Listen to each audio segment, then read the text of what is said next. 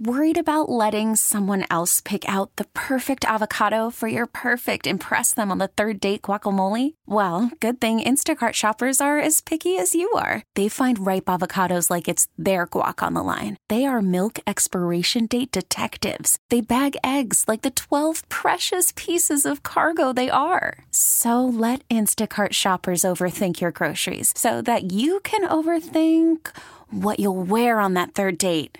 Download the Instacart app to get free delivery on your first three orders while supplies last. Minimum $10 per order, additional term supply. We get it. Attention spans just aren't what they used to be heads in social media and eyes on Netflix. But what do people do with their ears?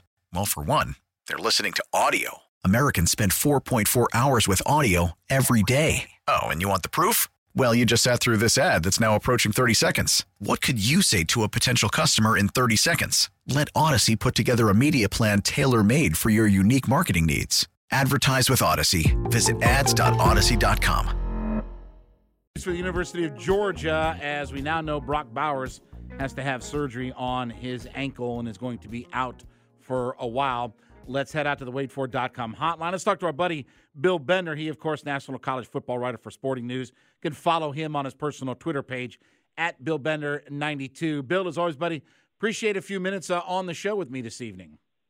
Hey, no problem. Thanks for having me on. So, you know, arguably maybe the best pass catcher, or at least one of them in the world of college football, we know is not going to be around for a while at the University of Georgia.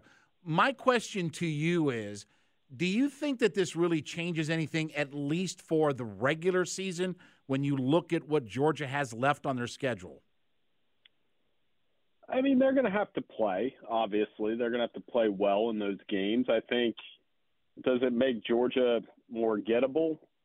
I mean, maybe. I that stretch against Missouri, Ole Miss, and Tennessee won't be easy. I mean, Florida on top of that in a rivalry game. So it does alter the way they're going to play offense, but I'm not one of those guys that's going to penalize Georgia for an injury based on a predictive thing. And I talked to my my actually give my editor Bill Trocchi credit for that line of thinking, right? Like we got to see what it looks like with Bowers out of the lineup.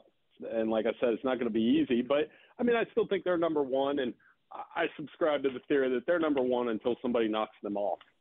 Yeah, and uh, look, I think Carson Beck is is getting his way through this offense, right? I mean, again, he's completing 73.6% of his passes.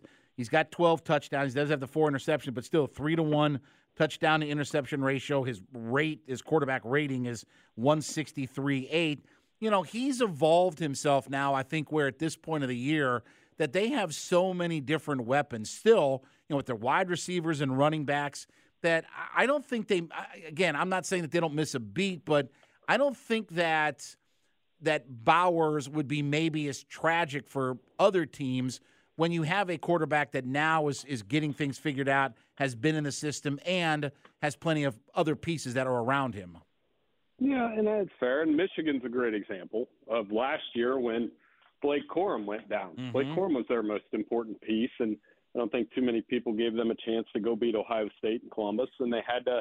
They did have to alter the way they played, but Donovan Edwards filled in, and they made big plays in the passing game. And now this year, I mean, you look at Michigan; they're probably, I mean, I, I think up until last week, right, that you would probably say that Michigan and Georgia have separated a little bit. I'm hesitant to say that because when I look at the Big Ten East, I see three really good defenses and three really good teams, and any one of the three could win the Big Ten.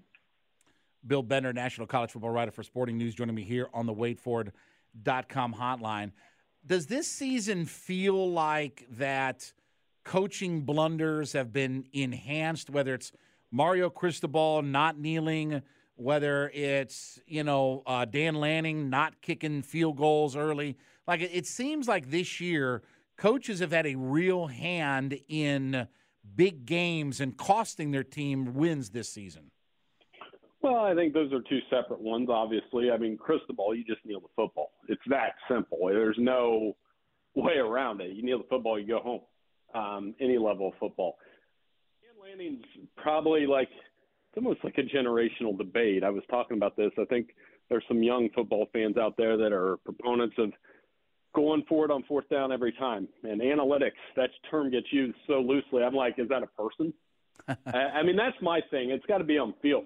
Uh, the way I looked at Saturday, John, was take the points at the end of the half, and the other two, that's your call based on feel. But you know, analytics can't tell you if the left guard has flinched twice or if you know your running back just ran it seven times. I mean, something like that. It's it's definitely based on feel, but as far as the Dan Lanning criticism, I think you got to take the points at the end of the half in that first one, and then the other two, I, I didn't really have a problem with. The last one's a little close, though.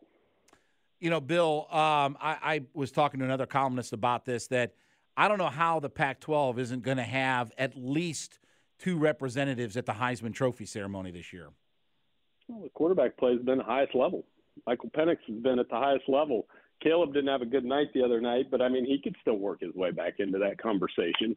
Uh, Bo Nix and and I mean even Shedeur Sanders, you could take it down to him. Yeah. He's had a fantastic year. The quarterback play in that conference is better than everyone else's in terms of depth. Though, if you look at the SEC, you mentioned Carson Beck. He's having a season.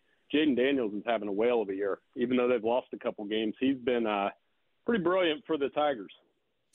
Bill, uh, it gets started this uh, this Saturday. So the the actual Big Ten schedule now gets started here on uh, October 21st because now we get Penn State and Ohio State, and then obviously we'll get Michigan, you know, in that round robin. But you know, this is going to be a, a just a, a, big end of October into November. I mean, I again, these really are three of the real heavyweight programs in college football right now all three of them capable of winning a national title. And I, I haven't said that in a while, where it was somebody other than Ohio State that was capable of winning it all. Penn State, huge stakes this weekend for them, really huge. And uh, I, I think so. I, I think Penn State, Michigan, Ohio State, top three scoring defenses in the country.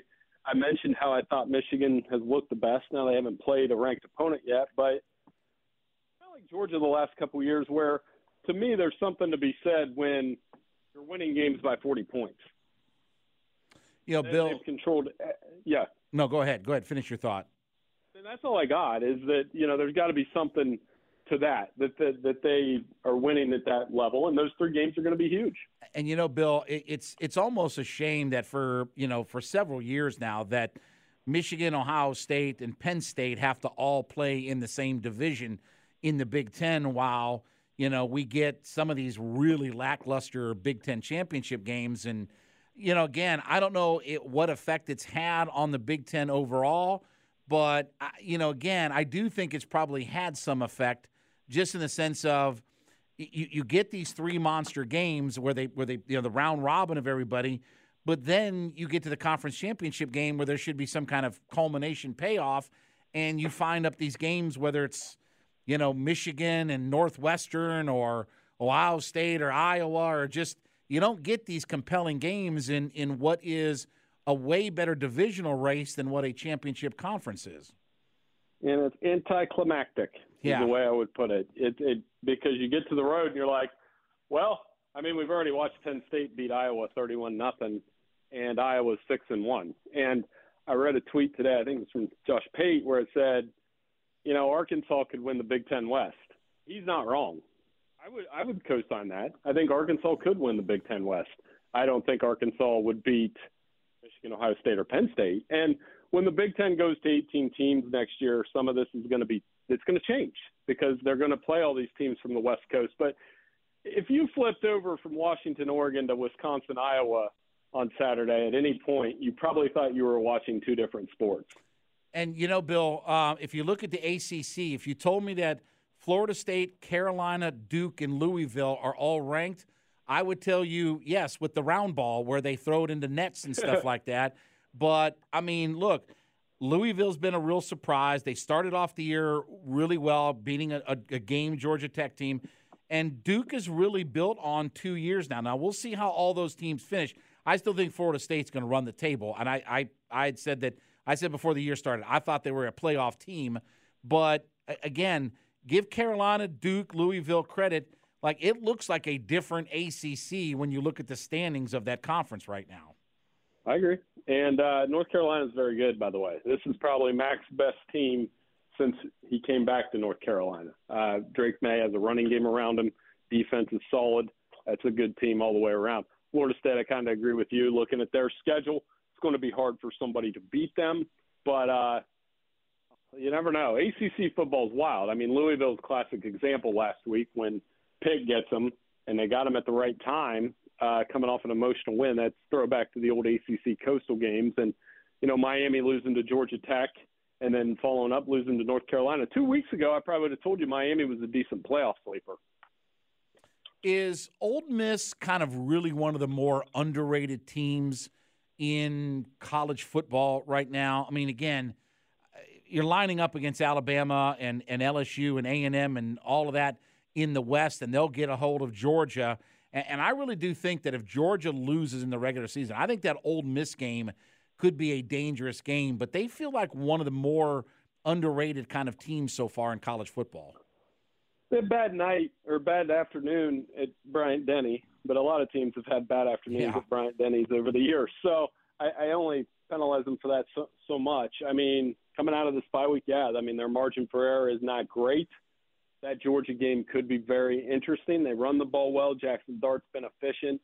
Uh, defense can play and Lane, the Lane Kiffin factor is always at work. He's done a very good job at Ole Miss since he took over. So, but yeah, they're, they're probably a little overlooked because of that bad afternoon, where we're assuming, hey, they they need Alabama to lose so they can have that chance to get back in the mix.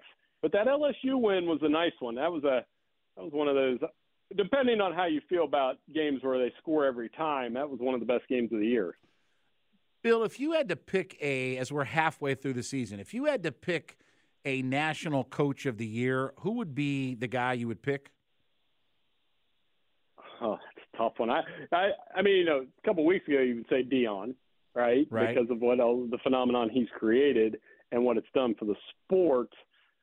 I mean, at this point in time, I mean, I, Mack Brown's a good one because that North Carolina team's pretty good banded together, got Tez, Tez Walker back, dangerous team in the ACC. They would be a good one.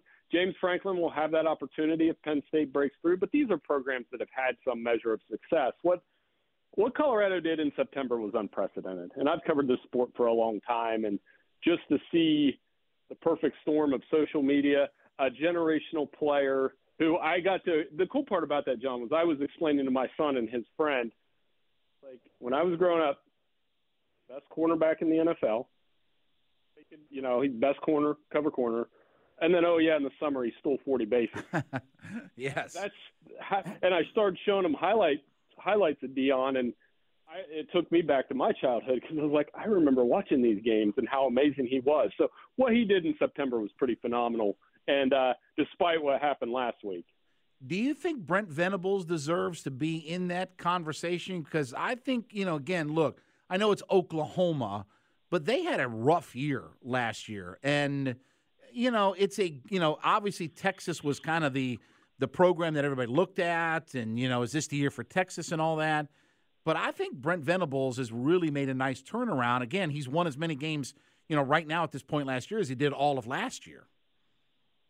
And it's been a phenomenal turnaround for the Sooners. Uh, he worked the transfer portal to increase the, the improve the defense. Dillon Gabriel's an excellent Heisman candidate. I always forget him when I mention Heisman candidates, but his all-around game, and he gets to play his old school UCF this weekend. So, uh, I mean, yeah, he'll definitely be in that conversation. Like you said, it is Oklahoma, so you're kind of like, well, they should be good.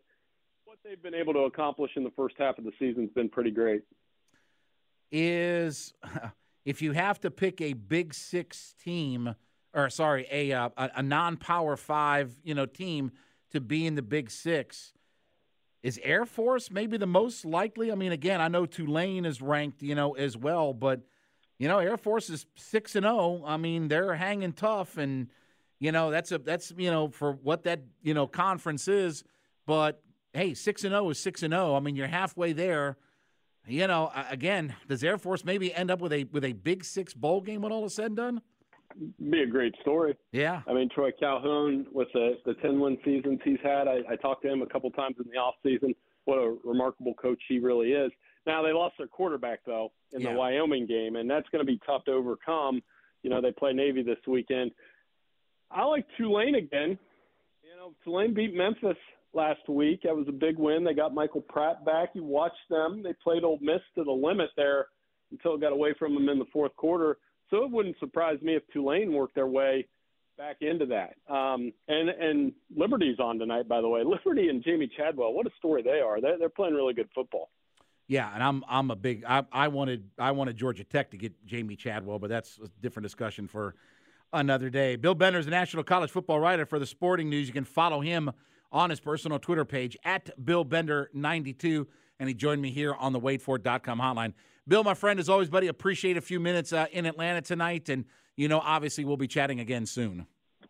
Hey, thanks for having me on as always. Take care. Have a great night. You got it. Appreciate it, buddy. And um, when we get back. It will be time for What's Bugging Chuckery. I mean, Oren, has Katie Nolan really had it that bad? We'll discuss all of that next. Chuckery in the Kia Studios, Sports Radio, 929 The Game, Audacy.com app.